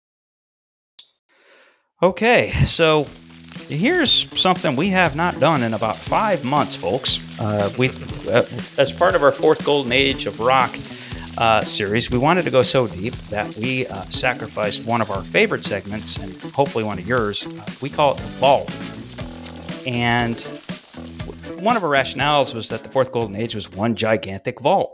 Well, heck, uh, the Eagles, okay, they have a vault, but they're not they're not gigantically vault ish. so, so lo and behold, we are bringing back the vault. So, welcome everybody back to the vault, uh, in which both of us we have an extensive vault in our. Uh, basically, we have great, great big basements that have great big wall safes that we can just walk and crawl into, and like you know, crawl through all the gold and pull out uh, beloved albums that we have accumulated over the course of our lives. Uh, we're approaching decade five, so the, the, the, the, vaults are very deep. And so we're going uh, back into them uh, uh, this, uh, this week. And it's interesting because we both have chosen albums that came out in our adulthood. Uh, yes. You know, and so they're relatively recent uh, entries uh, in our vaults. So, uh, Arturo, what are you taking out of the vault, and what what what what old uh, oldie and goodie are you talking about this week? All right. So, if I mention a French duo singing or sorry, doing electronic music in the 1990s, most people will say Daft Punk. Hmm. However, yes, there was another French duo doing electronic music in the late 1990s, and they went by the name of Air. Nicolas Godin and Jean Benoit Dunkel met at an architecture college in Versailles, France, in the late 1980s and played in several bands together before they embarked on their duo project in 1995, named Air. After they put out their first EP, uh, Premier Symptôme, First Symptoms in English in 1997. Their French record label, uh, Source, with greater distribution through Virgin Records, urged them to put out a full length album. Air happily obliged with Moon Safari. The album Moon Safari emerged in early 1998 to widespread critical acclaim and huge commercial success, not only in their native France, but throughout the UK and Europe as well. The album even made noise in the notoriously fickle EDM underground in America, where it sold 300,000 copies. So, what was the fuss all about? Generally speaking, Moon Safari takes the, the spacey lounge pop of mid 90s Stereolab and slows it way the hell down But there's more to this album than that. In fact, it is a pioneering album in the down tempo and chill out subgenres of electronica that would become prominent in the next century.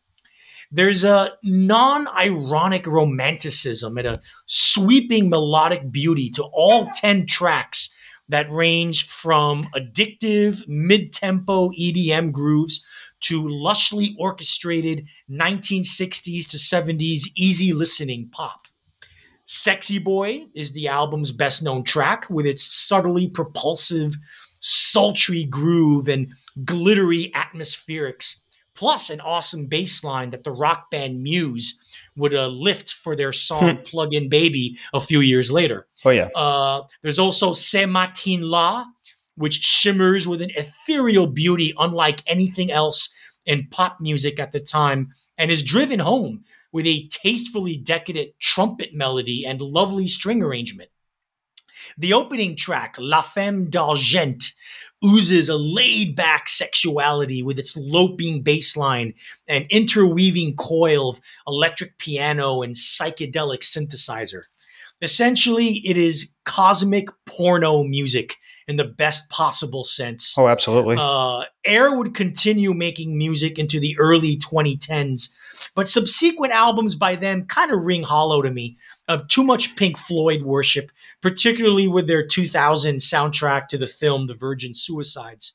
Nevertheless, Moon Safari casts a tall shadow over the duo's discography, and justifiably so. It's not only one of the best electronic music albums of all time, it may very well be one of the best purely pop albums ever. Chris?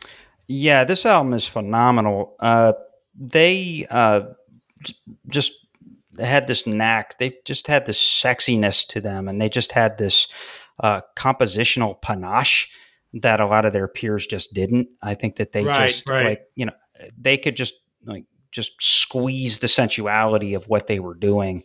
Uh, right. Just remarkably well. I'm actually a fan of their 2004 record, Talk Talkie Walkie.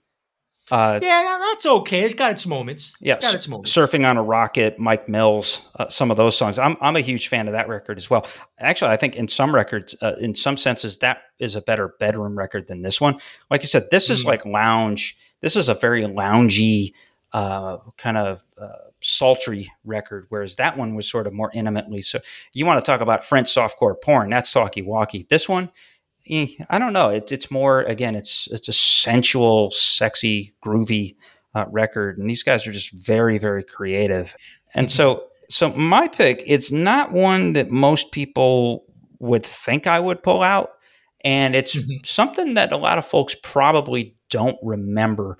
Uh, I like to think of this album as one of the great quote unquote lost hip hop albums of all time. Um, and to this day, it came out in 2003. It's one of the most fascinating hip hop records I think ever made, and one of the it's basically one of my favorite records. And I'm talking about this album called Mississippi, the album, uh, by a rapper named David Banner. And so here's Banner's story. He is a guy named Lavelle Crump. Uh, grew up in Mississippi, uh, so as deep south as it gets. Uh, but he is very bright. Um, you know, grew up in poverty, probably messed around like a lot of these other guys in the dirty South did, but uh, found his way to Southern University uh, to get a degree, I believe, in business, and uh, did some grad work at the University of Maryland. Well, him and a buddy of his that he grew up with in Mississippi, they formed uh, a duo uh, called Crooked Letters. Uh, and they got some had some modest success. They weren't a very good group together at that point. But Banner had a knack. He he had an ear. He was a pretty good producer. Like he he was one of those guys that could take cheap drums and some synths and put something together pretty compelling.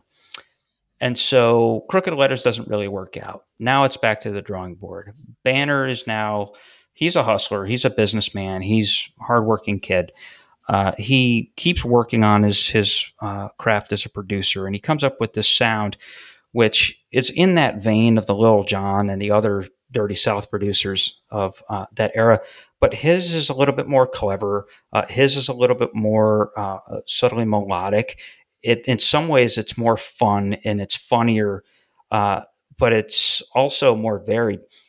And so he gets this opportunity to do this to do an album, uh, his you know his own solo record, and so out comes Mississippi, the album. Now I said that this is one of the most fascinating uh, hip hop records I've ever heard. Uh, heard here, here's why. So he calls himself David Banner for a reason. Uh, it's the idea of don't you know don't make me angry or you won't like what you see. You know, it's the old um, right you know from it, the from the Incredible Hulk TV show, the early yes, '80s. Yeah. Yes, and we're talking yeah. about yeah, we're talking about the Incredible Hulk, and we're talking about uh, uh, the the human form of the Incredible Hulk. And so, the concept is don't make me angry. And so, what is it that makes me angry? Uh, essentially, it's the uh, it's the condition of the uh, of the black uh, community. And so he kind of sets this up in the first track uh, it's the it's the most profound and poignant use of the term "fuck you, suck a dick, die, bitch" uh, in in popular music history.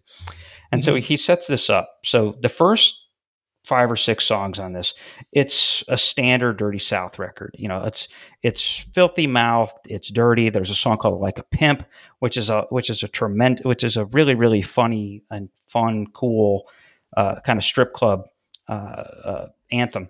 Uh, he's got a song on there called "Fuck 'Em," which has this like wonderful little uh, horn uh, beat, but it's but in, in, his voice, he's got this growl, and he's he he's got the filthiest mouth I think in the history of of hip hop, one of them, and he's doing all this, and so at for the first third of the record, it's just the standard dirty South kind of you know like in your face, more well done than than others, but you know, but it's standard thing. And then this magical thing happens about a third, about 40% of the way through the record. All of a sudden, you get this song, the title song called Mississippi. And now uh, the uh, the cheap drum beats and the uh, the sort of the energy and the more clichéic Dirty South stuff has now been replaced by acoustic guitar, slower tempos, uh, more sort of you know ethereal uh, uh, keyboardish stuff going in the back and now all of a sudden it gets this sort of serious tone of why exactly is he called david banner? It's the condition of blacks for generations and centuries in the deep south uh, and he starts you know getting heavy. This idea of, of mississippi uh, you know being this place where you know we're you know we're the blackest. We understand the black experience better than anybody else.